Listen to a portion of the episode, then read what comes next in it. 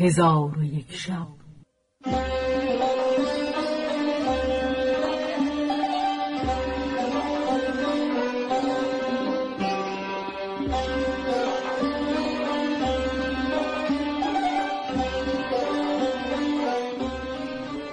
داستانهایی برآمده از ژرفای تاریخ و تمدن و فرهنگ مشرق زمین.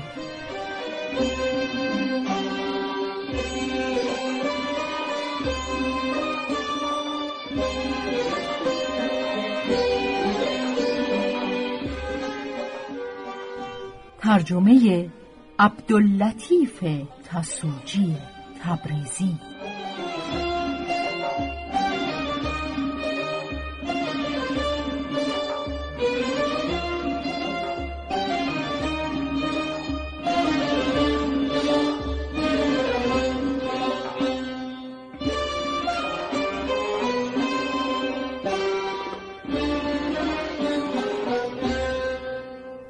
چون شب نود و هفتم برآمد.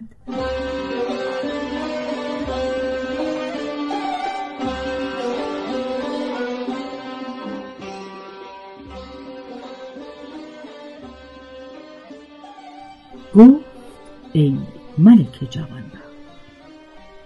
آن مکاره می گفت سر سرهنگ را من بریده پیش شما آوردم که دل شما را قوتی گرفته در جهاد دلیر شوید و خدا و خلق را خشنود سازید.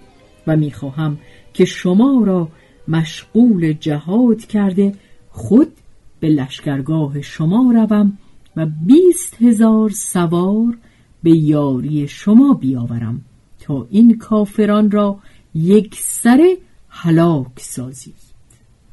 شرکان گفت ای زاهد تو چگونه به سوی ایشان توانی رفت که راه ها را سپاه کفار از هر سو بسته اند آن پلیدک گفت خدا مرا از دیده ایشان پنهان می سازد و نمی بیند و آن کس که مرا بیند یارای اینکه روی به من آورد نخواهد داشت زیرا که من در خدا فانی هستم و دشمن من دشمن اوست.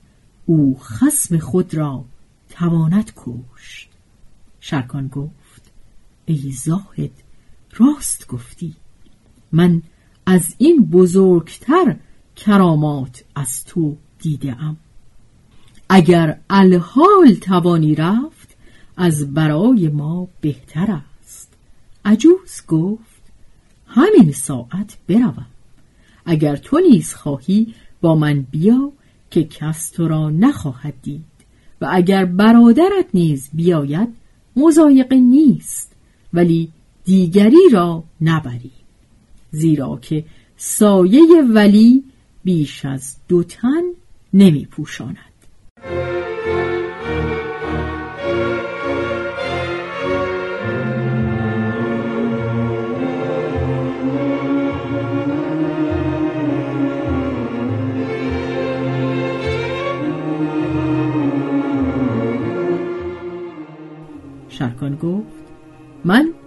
دست از یاران خود بر نمی دارم ولکن برادرم اگر بخواهد با تو بیاید باکی نیست که هم او از این تنگنا خلاص یابد و هم سواران را زود به ما برساند و اگر وزیر دندان را نیز خواهش کند ببرد.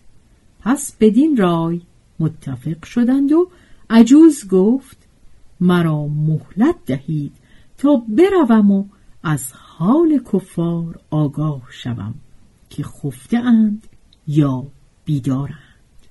ایشان گفتند ما نیز با تو به دراییم و کارها به خدا می سپاری آن مکاره گفت من سخن شما را بپذیرم ولی اگر آسیبی برسد مرا ملامت مکنید و گناه از خود بدانید. رای من این است. مرا مهلت دهید تا از ایشان آگاه شوم.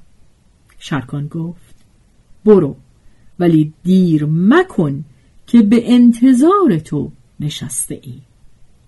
پس در آن ساعت پلیدک بیرون رفت و پس از رفتن او شرکان با برادرش گفت که این زاهد را کراماتی است آشکار. از آن جمله کشتن این سرهنگ است که پشت کفار از کشتن این سرهنگ بشکست.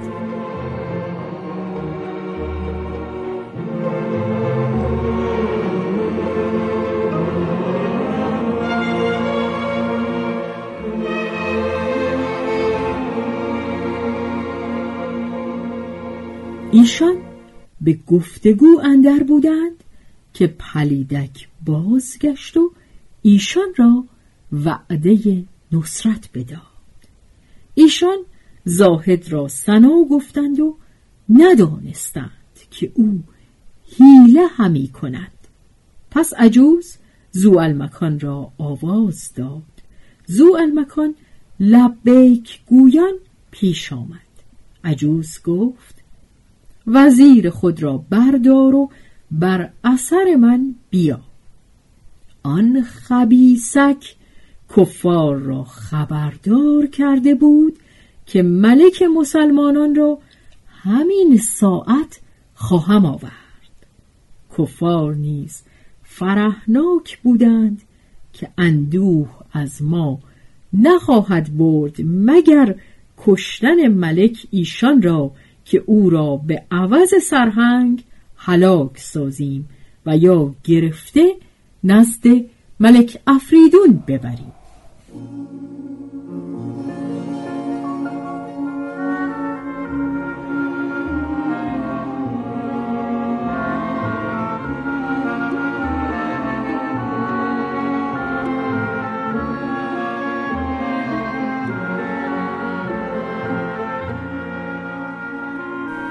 پس عجوز ذات و دواهی روان شد و زو المکان و وزیر دندان نیز بر اثر او روان شدند. پس عجوز ایشان را همی برد تا به میان لشکرگاه کفار رسیدند. کفار ایشان را نظر می کردند ولی متعرض نمی شدند و عجوز هیلگر بدین سان به کفار سپرده بود. چون زو المکان و وزیر دندان کفار را دیدند و دانستند که کفار نیز ایشان را می‌بینند و متعرض نمی‌شوند با همدیگر گفتند که به خدا سوگند این از کرامات زاهد است و شک نیست که زاهد از خاصان کردگار است. زو المکان گفت گمان دارم که کفار نابینا گشته اند. ما ایشان را می‌بینیم و ایشان ما را نمی‌بینند. پس ایشان زاهد را سپاس و سنا می‌گفتند و کرامات زهد و عبادت او را همیشه مردند که ناگاه کفار بر ایشان هجوم کردند و ایشان را بگرفتند و گفتند دیگر کسی با شما هست که او را نیز دستگیر کنیم؟ وزیر دندان گفت این مرد را نمی بینید که پیش روی ما ایستاده؟ کفار گفتند به حق مسیح و روحبان و متران که ما غیر شما کس نمی بینیم زو المکان گفت به خدا سوگند که گرفتاری ما پاداش بدکرداری خودمان است. چون قصه به دینجا رسید بامداد شد و شهرزاد لب از داستان فرو بست